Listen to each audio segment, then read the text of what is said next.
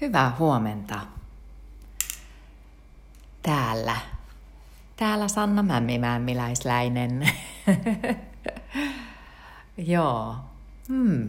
Kyllä se nauhuri siinä taas pyörii. Oho. Ähm. Tää on nyt niinku viikonlopun jälkeinen maanantai. Jälleen muistuttelen äh, tässä sen takia, että niitä ihmisiä, jotka mahdollisesti kuuntelee tätä joskus muulloin kuin maanantaina tai ehkä silloin marraskuussa, niin ää, olotila on vähän toisenlainen. Ja sitten taas ihanaa maanantaita niille, jotka kuuntelee tämän livenä just, just tänään, niin tota, ää, viikonlopun jälkeen aina jotenkin on vähän, mä huomaan, että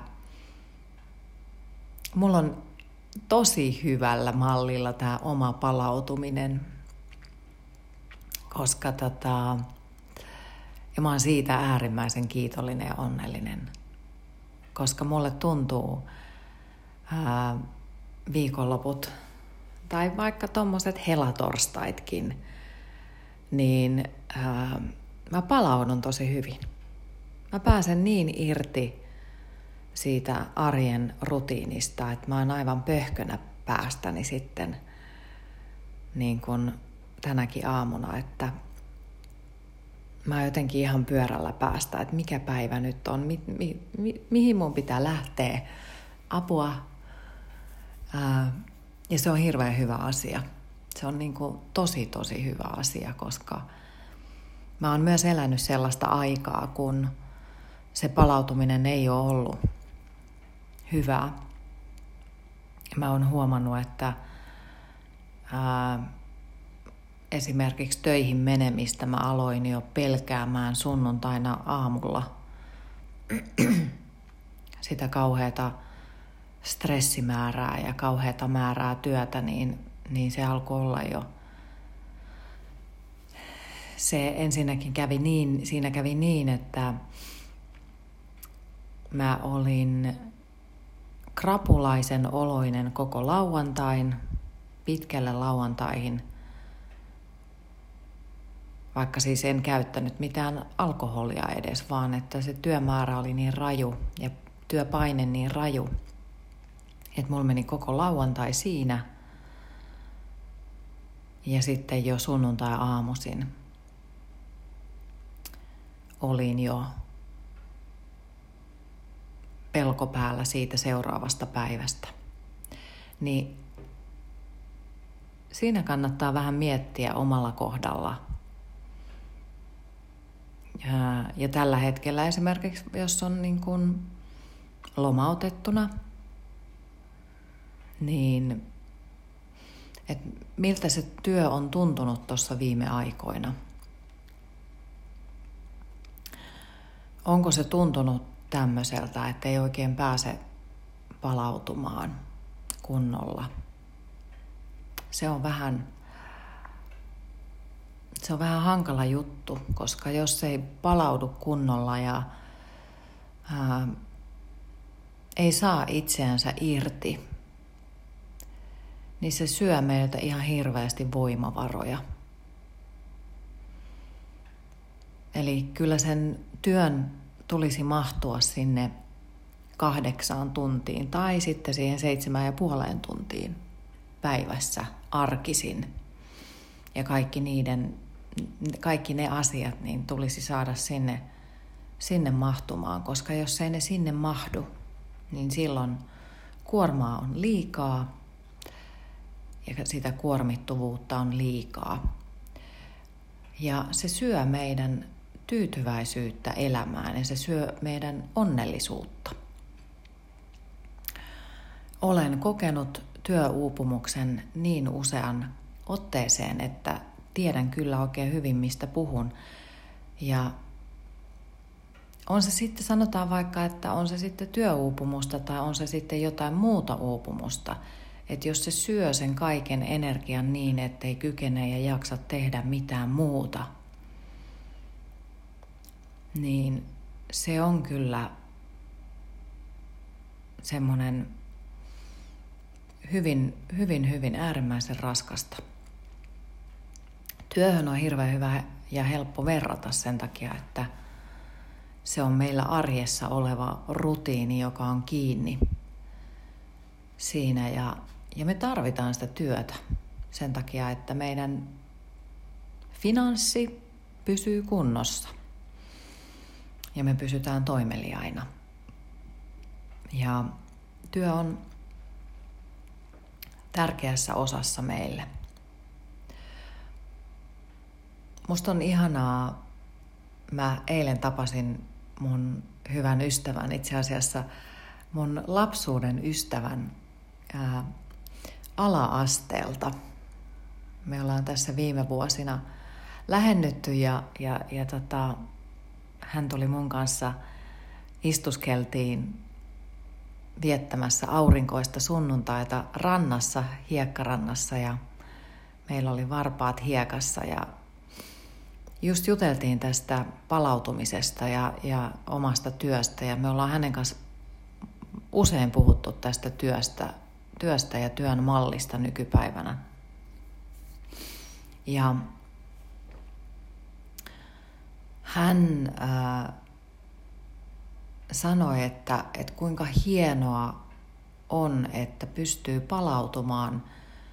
Kun mä kerroin hänelle siis omasta palautumisesta, niin hän sanoi, että kuinka hienoa se on, että pystyy palautumaan noin. Ja, ja kerroin hänelle siitä, että, että mulla on työn ohessa tämmöisiä omia pieniä asioita, mitä mä teen, kuten esimerkiksi tämä podcasti. Ja mulla on energiaa tehdä niitä asioita. Ja mä oon tällä hetkellä omasta työstäni äärimmäinen, äärimmäisen kiitollinen sen takia, että se on hallinnassa ja mulla on energiaa tehdä muitakin asioita kuin vain sitä työtä. Ja näinhän sen pitäisi ollakin. Työ ei saa viedä meiltä kaikkia sitä energiaa, etteikö me voida sitten sen jälkeen harrastaa muita asioita. Ja työn ulkopuolella olisi tärkeää, että, että meillä on sitä muutakin elämää. Ja että meillä on energiaa tehdä myös muita asioita. Se on tärkeää. Ja se auttaa siihen, että pystyy palautumaan siitä työstä. Se palautuminenhan tarkoittaa ei pelkästään sitä, että me vaan oleillaan ja ollaan ja maataan, mistä nykyään puhutaan palautumisena tosi paljon.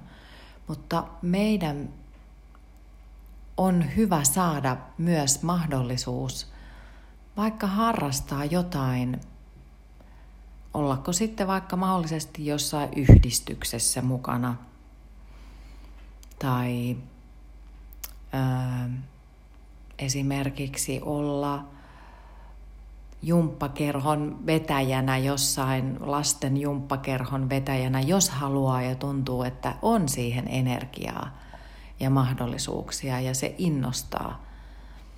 Jotta me voidaan sen työn ulkopuolellakin tehdä jotain muuta.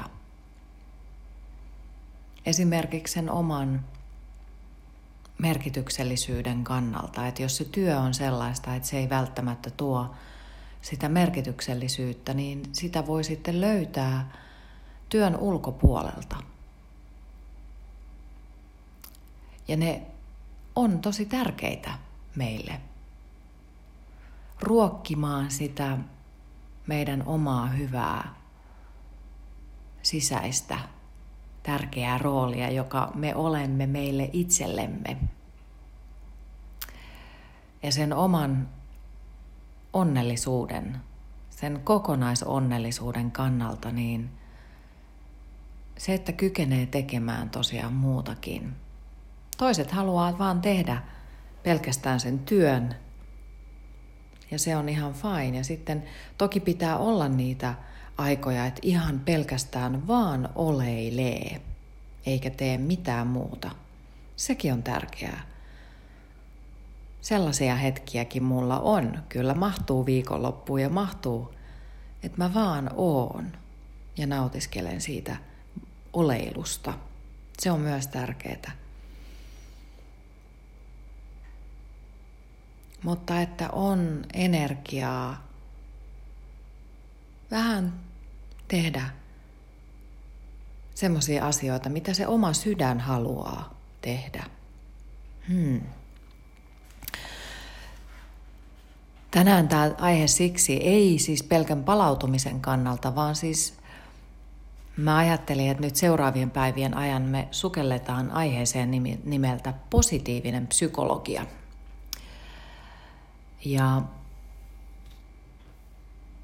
sen takia mä puhuin tästä, että on tärkeää saada tehdä itselle rakkaita hyviä asioita, koska ne, kun pääsee tekemään niitä asioita, niin se vahvistaa sitä meidän minuutta tai sitä meitä ylipäätään. Se vahvistaa sitä, ketä me ollaan ja saa meidät voimaan hyvin. Ja positiivinen psykologia on teema, joka keskittyy siihen, että ää, miten me voidaan, miten me voidaan keskittyä niiden, niihin meidän vahvuuksiin, ja siinä keskitytään niihin asioihin, jotka meillä on hyvin, eikä niinkään spekuloida niitä asioita, jotka meillä on huonosti, vaan keskitytään nimenomaan niihin asioihin, jotka meillä on hyvin, ja vahvistetaan niitä. Ja sitä kautta luodaan lisää sitä onnellisuutta. Ja mulla on tämän, tällä viikolla nyt tämmöinen ää, Lotta Uusitalo Malmivaaran toimittama kirja, jonka nimi on Positiivisen psykologian voima. Tämä on hirveän hyvä kirja, kirja mun mielestä, avaava kirja ää, positiivisesta psykologiasta. Toki positiivisesta psykologiasta on muitakin oppaita. Lotta Uusitalo Malmivaara on filosofian tohtori, erityispedagogiikan dosentti Helsingin yliopiston opettajan koulutuslaitoksella. Alun perin hän on biokemisti, mutta on nyttemmin kiinnostunut oppimisen vaikeuksista ja positiivisen psykologian mahdollisuuksista tarjota näihin apua. Ja Lotta on sitten kerännyt tähän kirjaansa erilaisten asiantuntijoiden kirjoituksia liittyen positiiviseen psykologiaan. Täällä on paljon, paljon erilaisia asiantuntijoita, muun muassa Frank Martelaan, joka on siis inhimillisen kokemusmaailman ja hyvinvoinnin tutkija ja niin edelleen. Eli täällä on paljon asiantuntijoiden kirjoituksia, jotka sitten Lotta on kerännyt kasaan.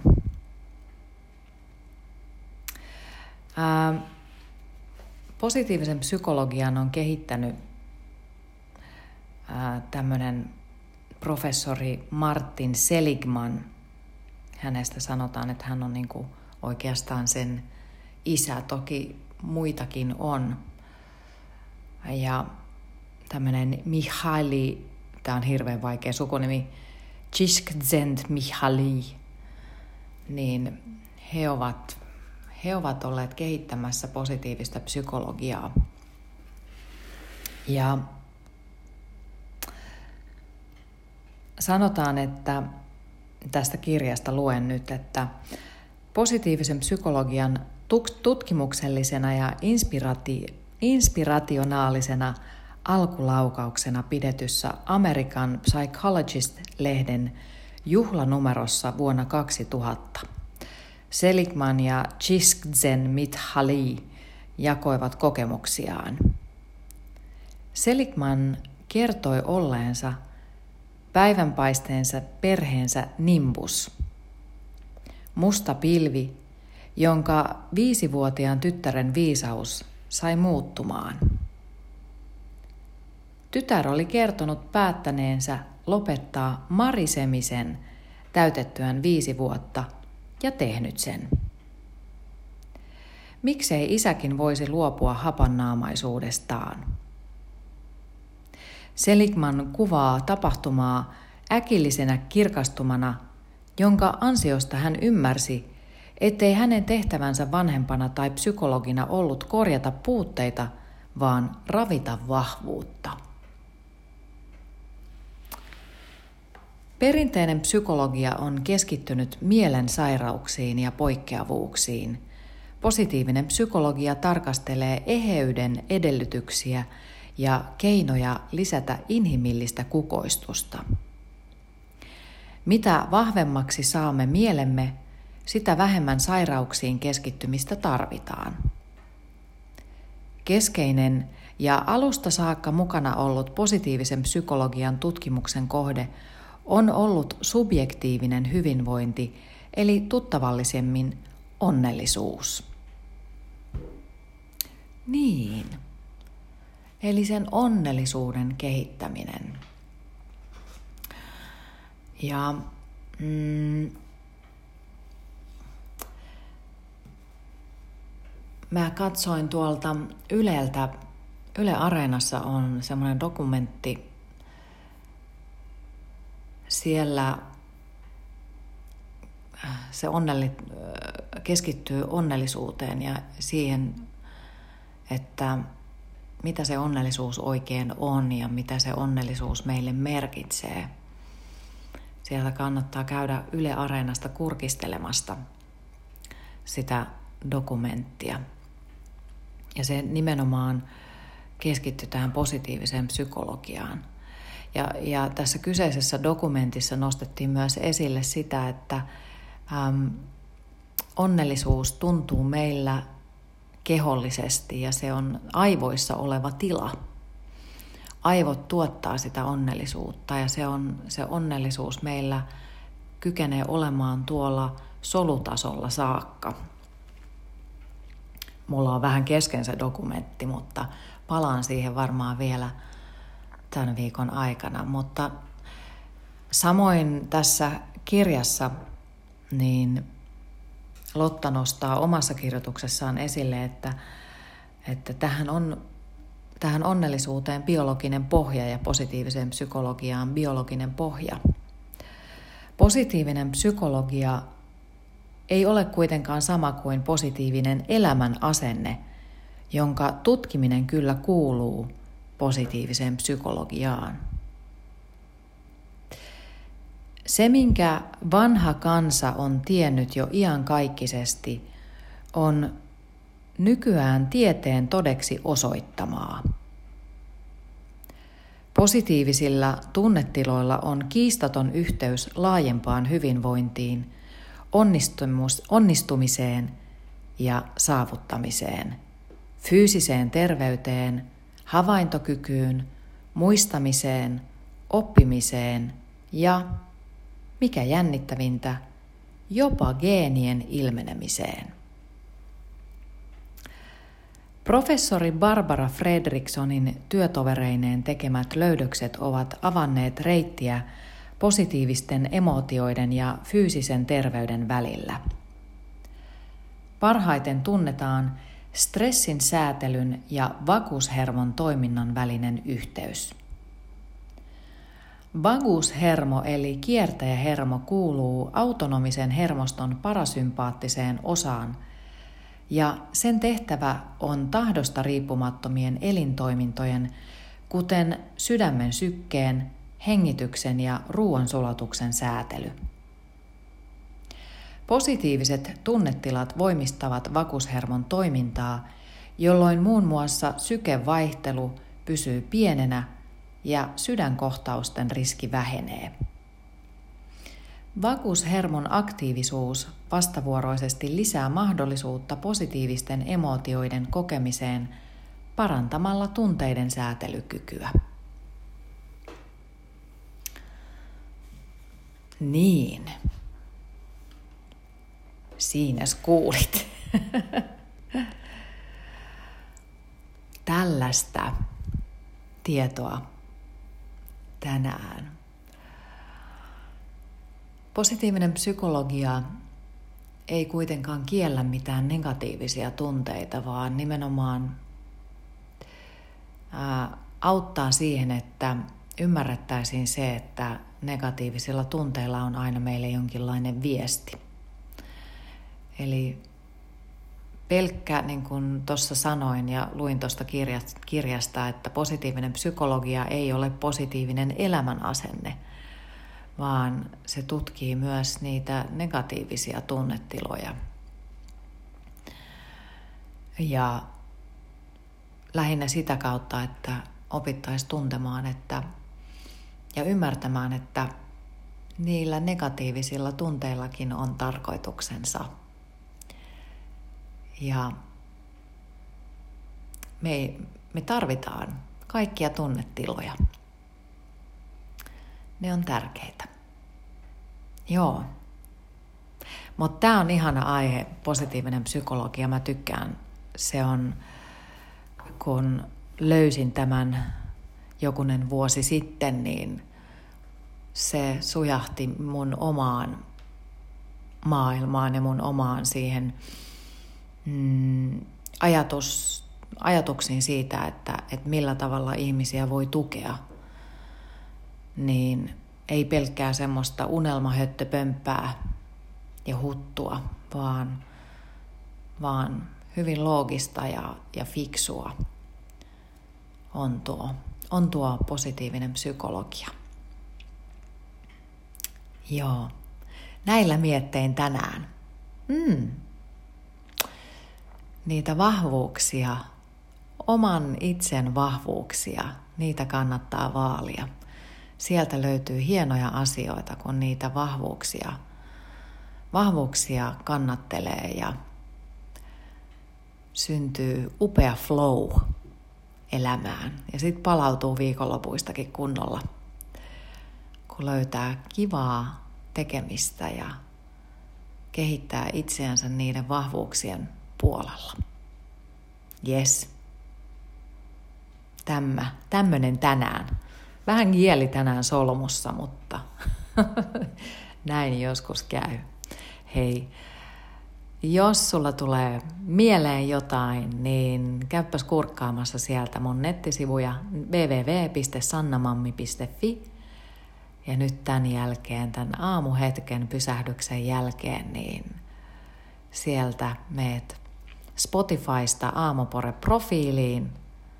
Löydät sieltä soittolistan, tykkäät siitä ja klikkaat itsellesi hyvää musiikkia ja sitten vaan energisesti kohti päivää. Yes, moikka!